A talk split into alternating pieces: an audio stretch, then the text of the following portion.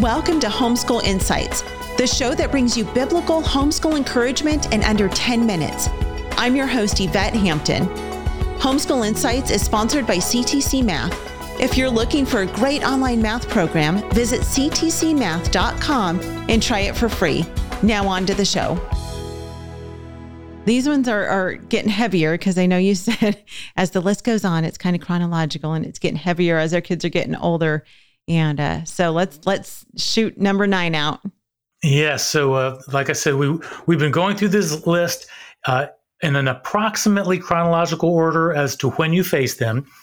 Uh, you know, you face the education decision when your kids are young, uh, but then it gets harder as they get into extracurricular activities and have tough conversations about fashion statements. Well, now on number nine, Let's talk about TV, movies, phones, games, and the web. I mean, I put them all in one category. So you want to be intentional on this, but there's a wrong way to be intentional. And uh, by intentional, I do not mean that you decide to intentionally buy everyone their own device. that would be one way to be intentional. Okay. Sure. We're just getting all of you an iPhone, call it a day, and we'll, you know, sit at the dinner table and look at our screens. Oh. That, that, would be one way to do this, but that that's not what we're talking about. Uh, you know that, and the screens, the devices, they they become a distraction so easily. So there's all kinds of best decisions Rachael and I made here. Um, I want to tell a story about video games first, and then I'll tell you the best decision we made, which was uh, not necessarily on video games specifically, but when my uh, older boys were about eight and 10 years old, they came home after playing with the neighbor kids and they had one of these things called a Game Boy. This was back in the, the late 90s. They had a Remember Game Boy in their hand. And they said, Dad, the neighbor kids got a brand new Game Boy. They gave us this one. It's still in good condition. We know you you and mom have been very, you know, cautious about video games in the in the house, but we promise that we will share this. We will not fight about it. Can we please have it? And I was just like, oh, great. It begins. And as a parent, I just felt like, oh boy, this is going to be a long journey trying to figure out this parenting gig. So I said, okay, here's the deal. Um, uh, and I kind of came up with this quickly on the spot. Uh, I'll let you play with it for one hour a week and if there's ever any fighting over this thing, we're taking it away. And they're like, okay, dad, absolutely one hour a week. We will not fight. Thank you so much. We're going to be great at this. Um, we're going to use our first hour right now. of course. of course. so they go up to the room. They you know start playing whatever. I'm downstairs. And it's not 15, 20 minutes. I'm hearing screaming, yelling, all kinds of pandemonium going on upstairs in the bedroom. So I walk up there. I remember standing at the doorway, just looking at them, and they couldn't see me. They were practically at each other's throats. And I just stood there, didn't say a word. And then, you know, in a minute or two, they saw that I was standing there. They, we caught eyes. They looked at me, and there was this moment just frozen in our memory banks where they just looked at me and said, Dad, oh my goodness, you were right. And they walked over and handed me this Game Boy, and that was the end of the story. Uh, now, I'll say this too. Um, I love telling this story partly because I'm a mechanical engineer, so I actually love technology from a historical standpoint, if nothing else. And on our attic, I have what I call my techno- technology museum. I have the original Macintosh that Rachael and I, I had.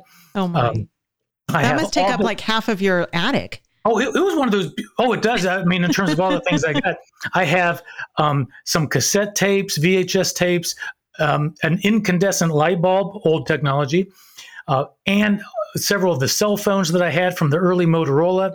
And sitting up there is this Game Boy. And so it's just up there as a reminder of this story.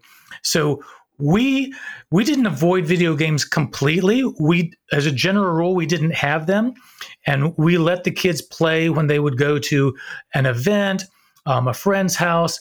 Uh, but by and large because they weren't on them all the time and we basically didn't do them at home for the most part they they didn't become an obsession or an addiction for our kids. And uh, so and it with boys you got to be really intentional about that because otherwise for boys as in dad and the kids it can become an addiction and really take away time from the family and from good productive time but let me go to the best decision we made on this topic and that was the house we're in right now. We've been in for uh, almost 20 years. And we intentionally, again, the key word is we're talking about being intentional parenting and radically intentional. We put uh, the only TV screen in the basement. So there is no TV screen on the first floor of our house. So if you're going to watch a movie or a sporting event or TV, you have to intentionally go downstairs to watch it. And typically, we're going down as a family to say, okay, it's Friday, pizza and movie night. What movie do we want to watch? And we all go downstairs and we're watching something together as a group on purpose. Nobody's just randomly uh, turning the TV on, it's not just randomly on in the background. And that has created a culture in our household where it, it's conversation first. There's there's not this distraction with the screen. Now, this doesn't mean we don't have iPhones or laptops or iPads. Sure. We use technology, but because we haven't um, had a, a family lifestyle of video games, and because we haven't had a screen on the first floor, even screen time has been more intentional than I believe it would have been if we hadn't had made some of those decisions. Thanks for joining us for Homeschool Insights. For more great homeschool inspiration and resources, listen to the Schoolhouse Rocked podcast every Monday, Wednesday, and Thursday. And be sure to watch the film Schoolhouse Rocked The Homeschool Revolution.